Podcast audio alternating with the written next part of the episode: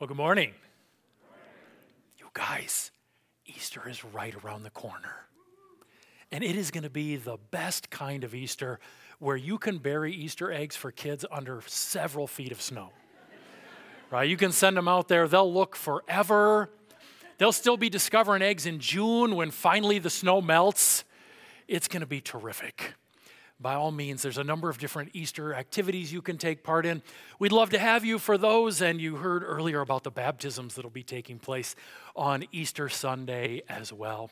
Who's ready to meet with the Lord in His Word and worship Him in His Word this morning, right?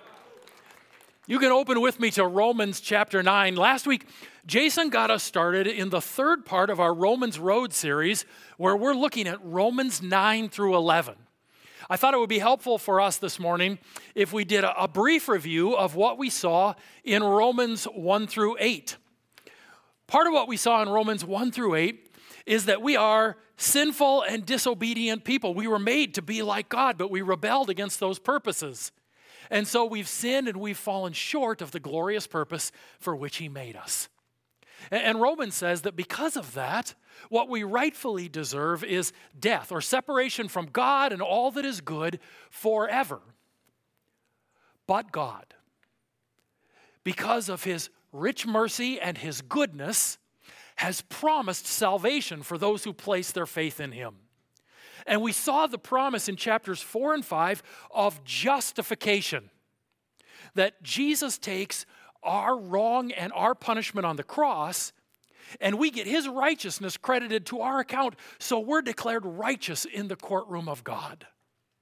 Then in chapters 6 and 7, we saw God's promise to those who have faith of sanctification. God's Holy Spirit comes to dwell in all those who've been justified, and they become more and more like Jesus day in and day out in their lives. And then in chapter 8, we saw His good promise of glorification. God is making all of creation new, and He's making His children new along with it, so that we will dwell in this eternal inheritance in heaven, where we'll be with Jesus and we'll be like Jesus in our day-to-day lives. What great promises of salvation for us. Justification, sanctification, glorification. And chapter 8 ended with this amazing and beautiful promise: no, in all these things, we are more than conquerors through Him who loved us. For I'm sure that neither death, nor life, nor angels, nor rulers, nor things present, nor things to come, nor powers, nor height, nor depth, nor anything else in all creation will be able to separate us from the love of God in Christ Jesus our Lord. Right? Amen and amen to that. But the critic says, how can you trust those promises? Right? How can you trust those promises? After all, God made promises to Abraham and his offspring. And now God isn't working with the Israelites anymore. He's working with the church. And so the critic says, how can you trust God's good promises of salvation when He wasn't faithful to His promises to Abraham and his offspring? The Israelites are cut off, and He's working through the church right now. And all of Romans 9 through 11 is meant to answer that critical question: how can we trust His promises when He hasn't been faithful to the promises He made to Abraham and his offspring? Of course, what we saw last week is that is a faulty premise in the critic's question. When we get to Romans chapter 11, what we are going to see is God is going to fulfill every promise to Israel. But more than that, what we saw last week is God is absolutely in the process of fulfilling His promises to Abraham and Abraham's offspring. It's just that his offspring are not determined by DNA, they're determined by faith. Right? His offspring are not determined by DNA, they're determined by faith. And so last week, Paul said, hey, remember Isaac and Ishmael? They both had Abraham's DNA, but they both weren't children of the promise. This isn't about DNA. This is about being a child of faith. And God is still fulfilling His promises to Abraham right now through His people of faith, like you. What a blessing that is. He is fulfilling His promises through people like you. Then Paul talked about in last week's passage that this pattern of choosing someone and not choosing someone else, that has always been God's way. And so we saw in last week's passage, he chose Isaac, but not Ishmael, Jacob, but not Esau, Moses, but not Pharaoh, Israel, but not Egypt. And right now, he's chosen to work through the church and not Israel. And Paul says this idea of choosing one and not working through another has always been God's way of working as we walk through the Old Testament. Which brings up the natural question that we looked at last week. Is God unjust in this? If God is choosing some and not choosing others, then is there injustice in God in this? Paul answered that question in verses we looked at last week. What shall we say then? Is there injustice on God's part? By no means. For he says to Moses, I will have mercy on whom I have mercy, and I will have compassion on whom I have compassion. So then it depends not on human will or exertion, but on God who has mercy. Is God unjust? God says here, you don't want justice. You want mercy.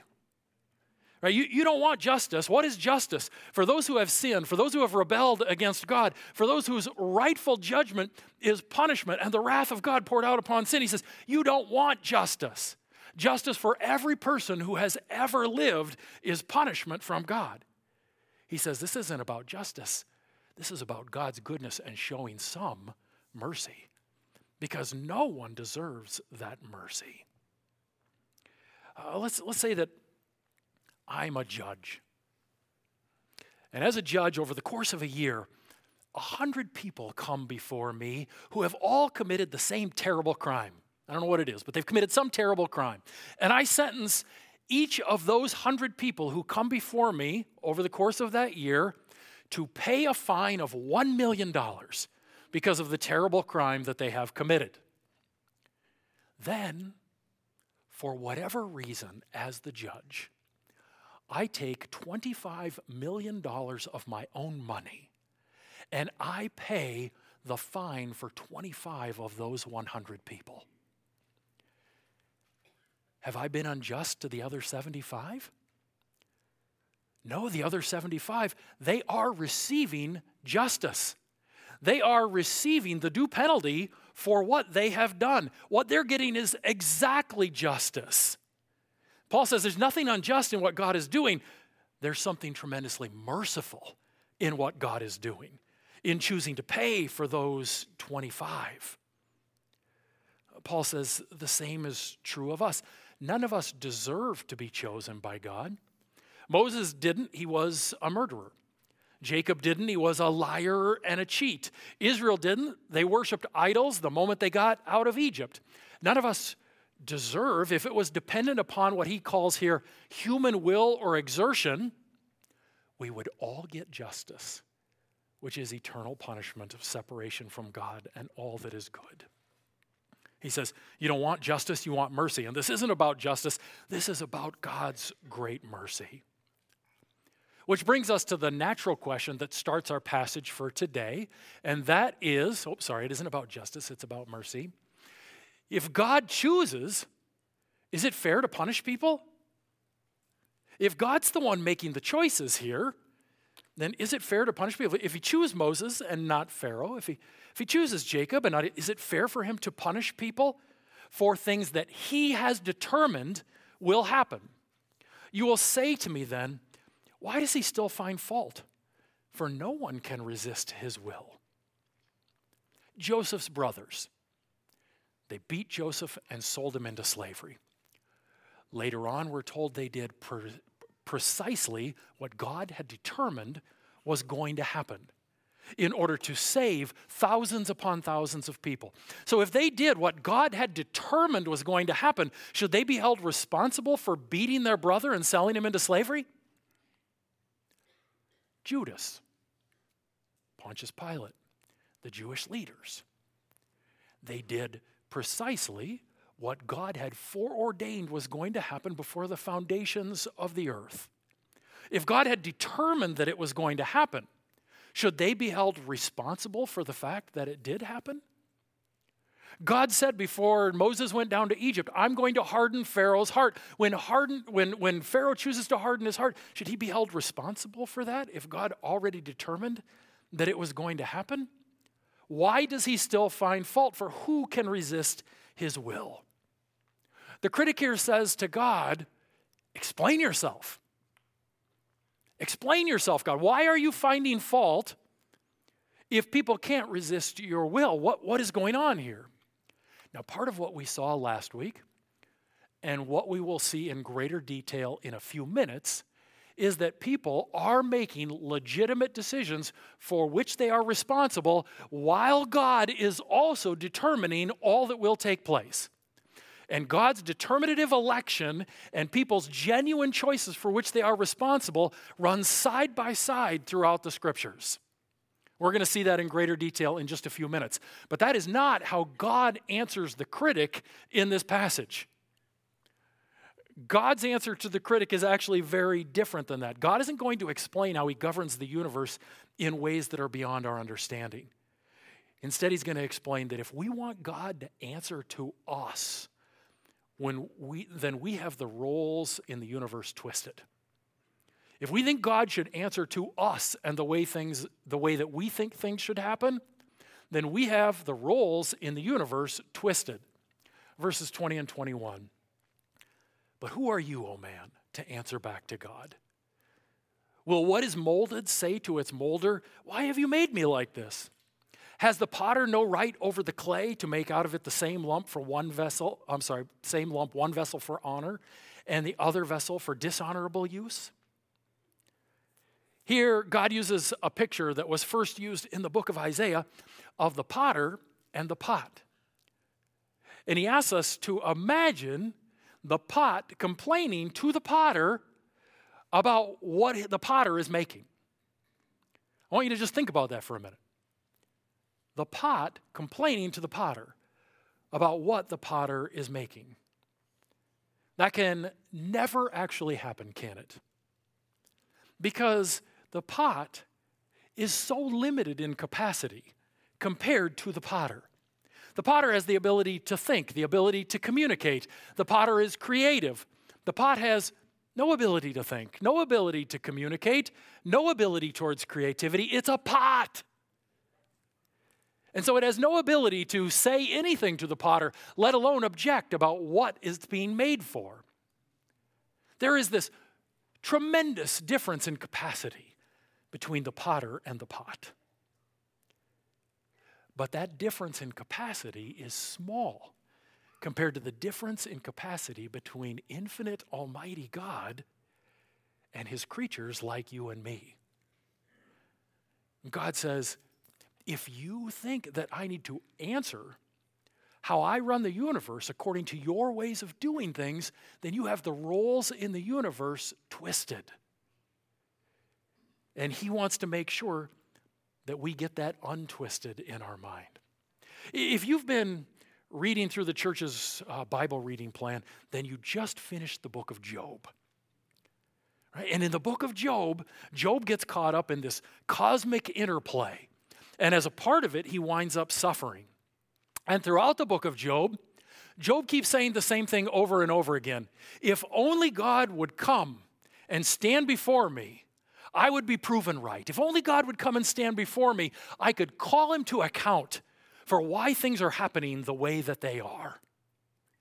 And at the end of the book of Job, God comes to Job.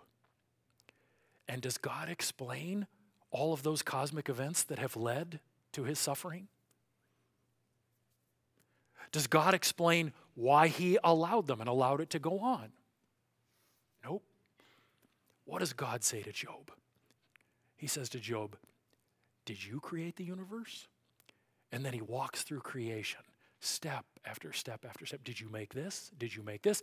Do you sustain all of this? Does all of this rest upon you? He says, Job, you've got this twisted if you think that I need to do things according to your counsel. I'm the creator, you're the creation. I'm the one who holds accountable, you're the one who is accountable. I'm the judge, you're the one who is to be judged. Anytime we think that God needs to live up to our standards, we're involved in idolatry of self. Anytime we say, God, you need to do things in a way that makes sense to me, then we're involved in idolatry of the self, or we've made our standard the highest objective and are telling God he needs to live up to that standard.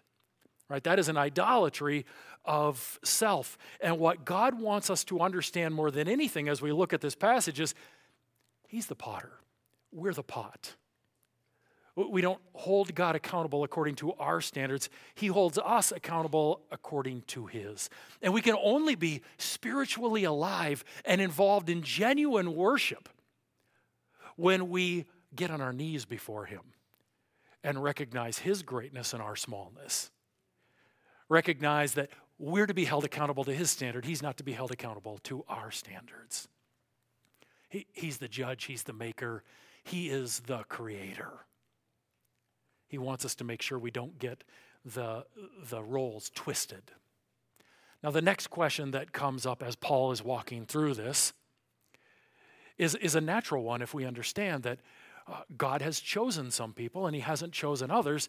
And that question is, why does God allow those people that he hasn't chosen to continue on? He knows who's not chosen. What they deserve is instant punishment the moment they first sin. The moment they first sin before a holy God, what they deserve is instant punishment, instant separation from him, instant wrath of God poured out upon them. And yet God in his long suffering allows those who are not chosen, who continue in rebellion and sin, to continue on in this life. Why? Why doesn't he deal with them immediately?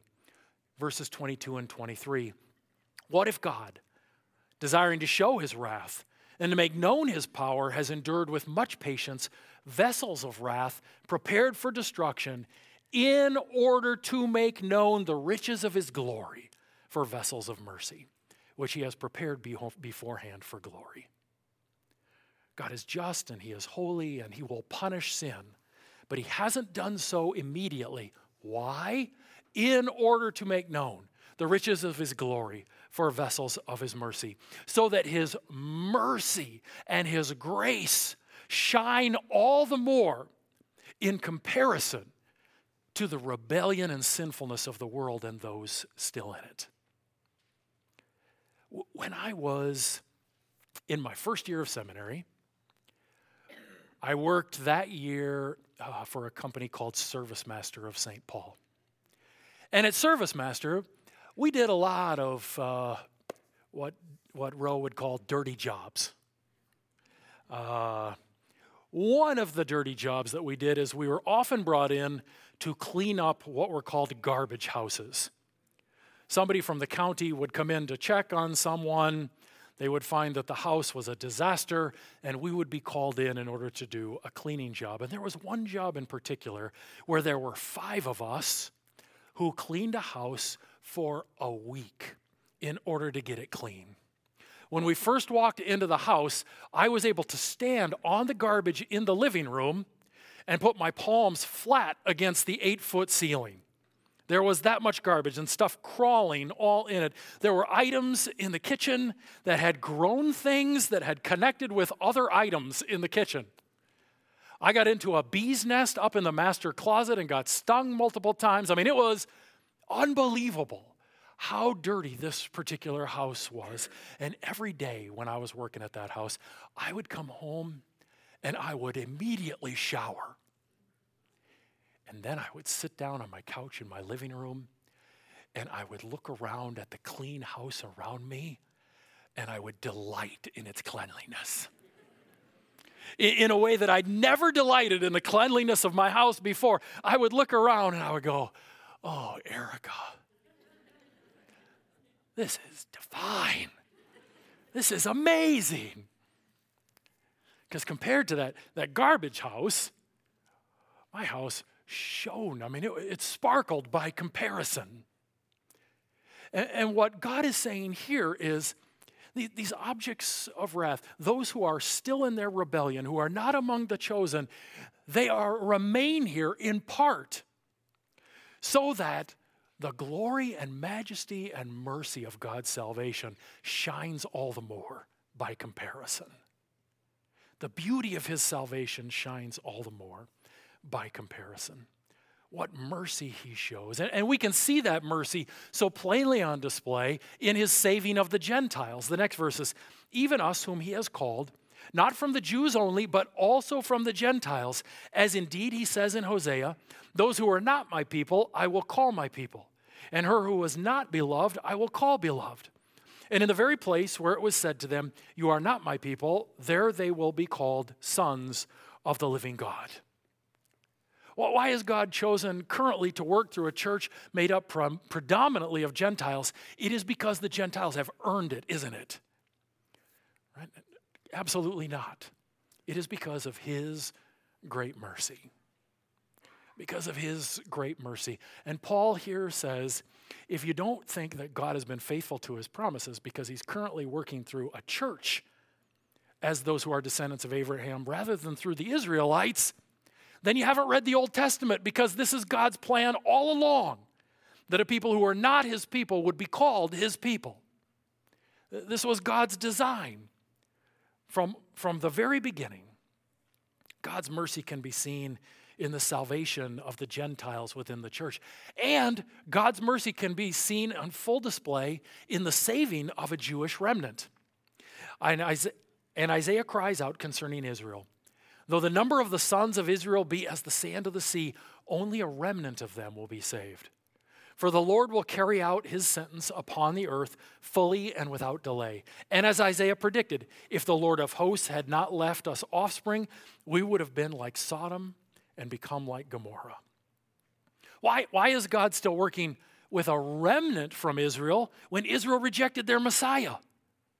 Shouldn't they be completely and entirely cut off? No, because God is merciful. And he continues to work with a remnant of Israel, even though they rejected their Messiah. He continues to work with a remnant from Israel that is now a part of his believing church. And this has been God's plan, again, as we see here from the Old Testament, from the very beginning.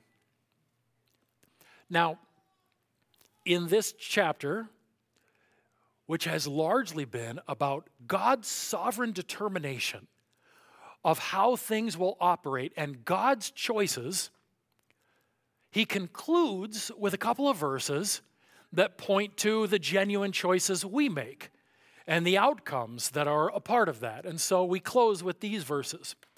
What shall we say then? The Gentiles who did not pursue righteousness have attained it. That is, a righteousness that is by faith.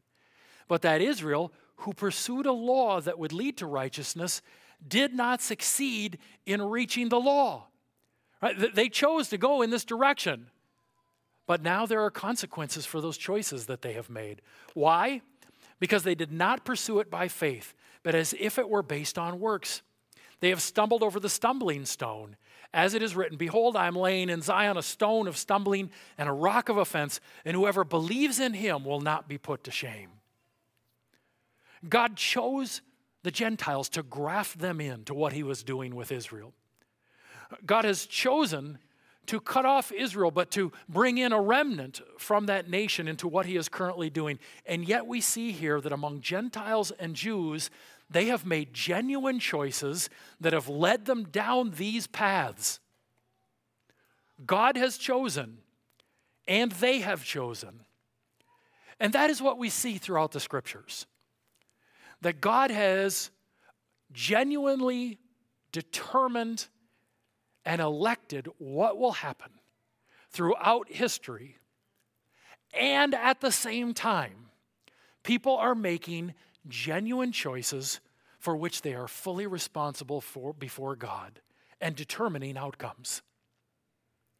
Because this is so very difficult for us to understand, we tend to abandon one or the other because we can't hold this tension of and. Right? Our God is a God of and. But because we live in a physical and finite universe that makes him and his workings so difficult to understand, we tend to be people of or. Let me explain what I mean to you. My son and I, over the course of this last summer, we built a fire pit in a hill in our yard. We did a lot of digging. There was a lot of dirt, a lot of sand. And if I told my son, I want you to fill that wheelbarrow 100% completely full of dirt. And then a couple of minutes later, I said to him, now I want you to fill that wheelbarrow 100% completely filled with sand. Chances are my son would dump out the dirt in order to fill it with sand. Why?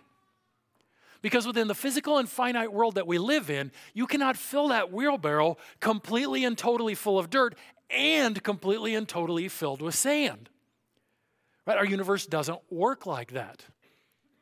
And so we tend to be people of or when it comes to many of these things because we are used to living within a physical and finite universe. We are physical and finite creatures. God is spiritual and infinite, and he is not bound by those same things that bind our universe and bind our mind. And so our God is not a God of or in the way that we often want to make him. He is a God of and in a way that is spectacular to us and our mind. And this is not a side item of our faith. This is fundamental to the primary tenets that we hold as Christians. So when you think of the hypostatic union, what is that? The nature of Jesus, right? When you think of the nature of Jesus, we ask, is Jesus fully God or is Jesus fully man? I mean, it can't be both. You can't put 100% and 100% in a single person. That's 200%. That doesn't work. Within our physical and finite universe, it is impossible to fully God and fully man in one person. That just doesn't work that way. We either want to go 100% this way or 100% this way or 50-50 or something like that. But what the scripture affirms over and over again is, nope, fully God, fully man within the same person. When heresy arises, it's because we struggle with this and we want to make it into an or that aligns with the physical and finite universe that we're a part of. And so we're like, okay, we'll just say he's fully God and not man. Or we'll say he's fully man and not God. Or we'll try and mix the percentages somehow. But that isn't what the scripture teaches us. The words of scripture are the words that we're studying this morning, the words of God, or are they the words of Paul? Right? We would affirm they are 100% the words of God. And they are also 100% the words of Paul. You'll even hear me as I'm up here preaching at different times say, God says, and at other times say, well, what Paul writes here is, right? Because we affirm it is completely God's words that we are studying this morning, and it is completely the words of the Apostle Paul. Again, heresy arises when we want to take this beautiful and make it into an or. The Trinity, is God one or is he three? Which is it? I hope you get the idea by now. Right? Because of the world that we live in and the finiteness of our own minds, we want to make it an or here. And almost every heresy about the Trinity arises from or. He is one, but not three. He is three, but not one. He's one who becomes different parts at different. Almost everything arises from our inability to be able to sit and say, maybe I don't fully understand how this works. It's beyond the finite and physical universe and my understandings within. But God is spiritual and he is infinite and he is able to exist and he is able to do beyond what I understand. And in this passage, part of what I want us to see is that when it comes to choices and determination, it is an and. God is both fully determining all that is going to take place and electing it from his sovereign purposes, and at the same time, people are making genuine choices for which they are fully responsible and determine outcomes in their lives. I believe we see this beautifully illustrated just with the people that he has mentioned in Romans chapter 9. Just think about the people that he's used as an illustration in Romans chapter 9. Jacob and Esau. Was God responsible for determining the outcome of their lives? Yes, what does it say here? Though they were not yet born and had done nothing either good or bad in order that God's purpose of election might continue, not because of works, but because of him who calls, she was told, the older will serve the younger. Clearly, God chose their paths for them before they were born. He elected those paths. But we also see in the Scripture that they made genuine choices that led them down this path. Hebrews chapter 12. See to it that no one fails to obtain the grace of God, that no root of bitterness springs up and causes trouble, and by it many become defiled. That no one is sexually immoral or unholy like Esau, who sold his birthright for a single meal. Why did Esau lose his place as the firstborn? Because he didn't value it, and he sold his place as the firstborn for a single meal because of his choices. It's not an or, it's an and. God determined, and their choices determined what was going to take place here. Well, who else does he use as an illustration here in Romans 9? How about Moses and Pharaoh? Did God choose who was going to be elected among Moses and Pharaoh? Romans 9, 15 through 17. For he says to Moses, I will have mercy on whom I have mercy, and I will have compassion on whom I have compassion. So then it depends not on human will or exertion, but on God who has mercy. For the Scripture says to Pharaoh, for this very purpose I have raised you up, that I might show my power in you, and that my name might be proclaimed in all the earth. Clearly, Scripture teaches that God chose Moses and he chose Pharaoh to play their very specific parts in this cosmic drama throughout history.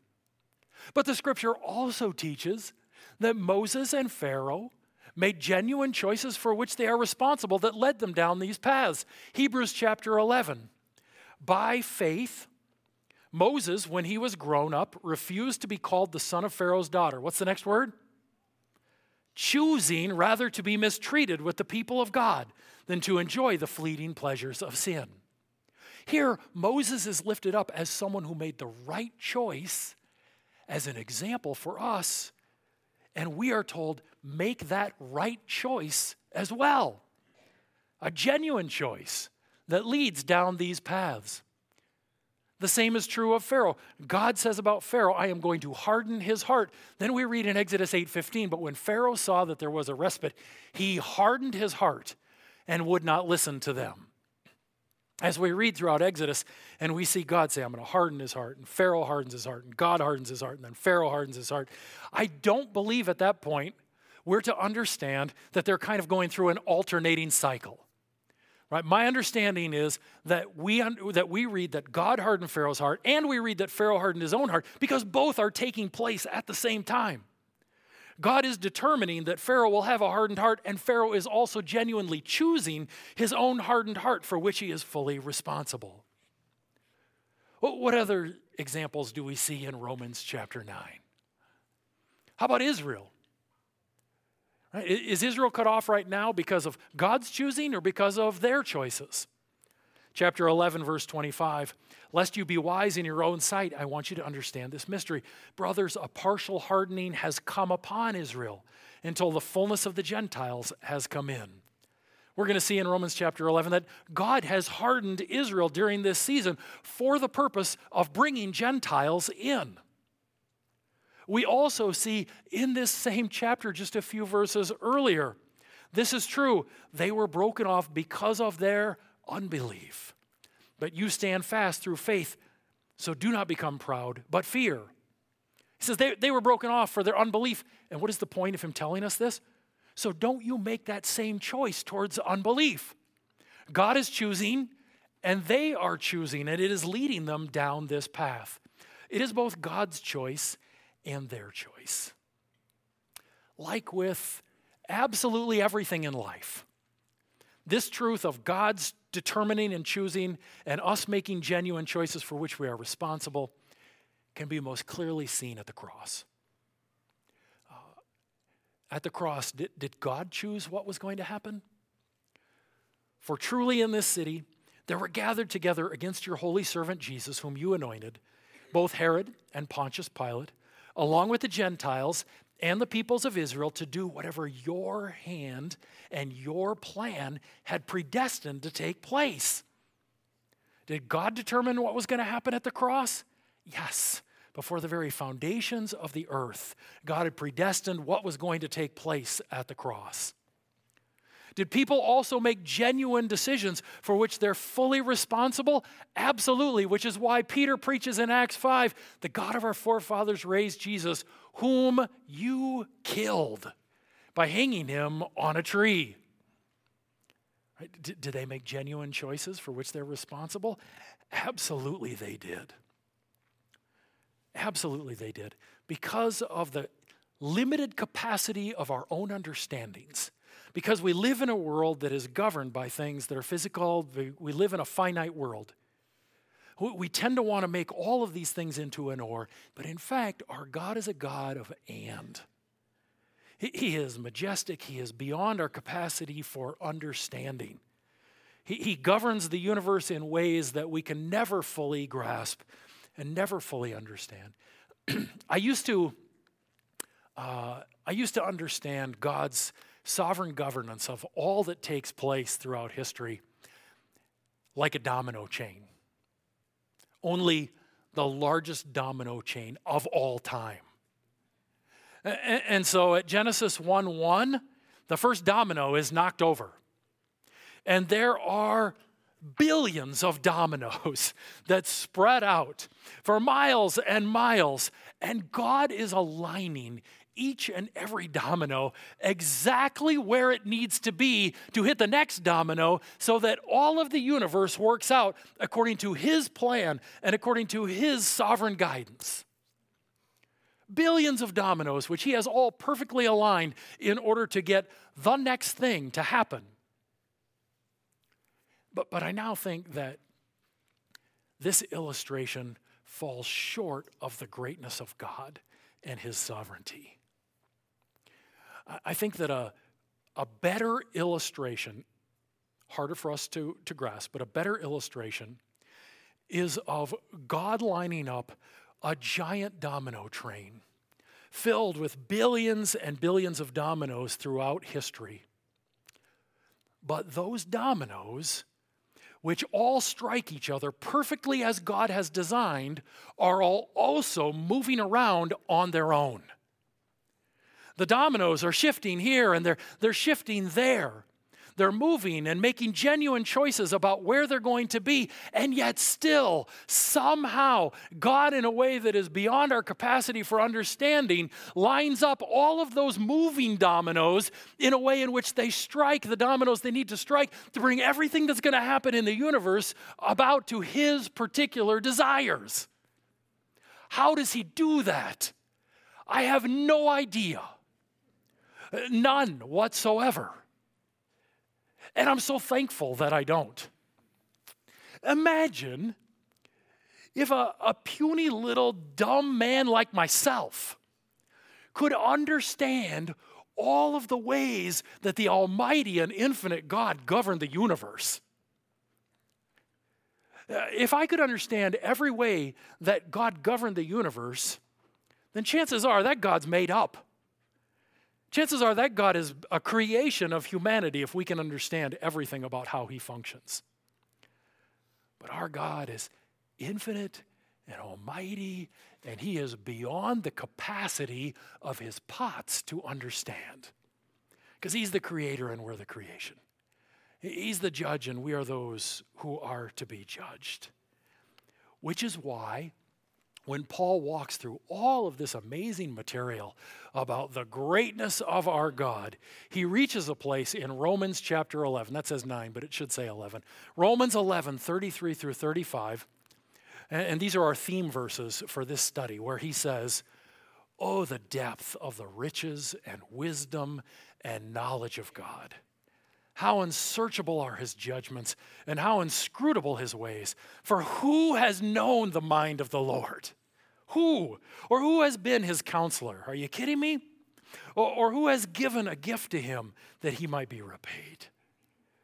Paul is playing in the deep end here of God's sovereignty and determination, of people's genuine choices for which they are responsible. And at the end of this section of Romans, he says, "This is amazing. Just stand back and marvel at the greatness of our God, who is beyond our understanding." I want to take a couple of minutes and just have you bow your heads and worship God Worship God who is beyond our capacity. Give him praise for the fact that we can't fully understand how he works. Give him honor because who he is and his very nature are beyond our understanding.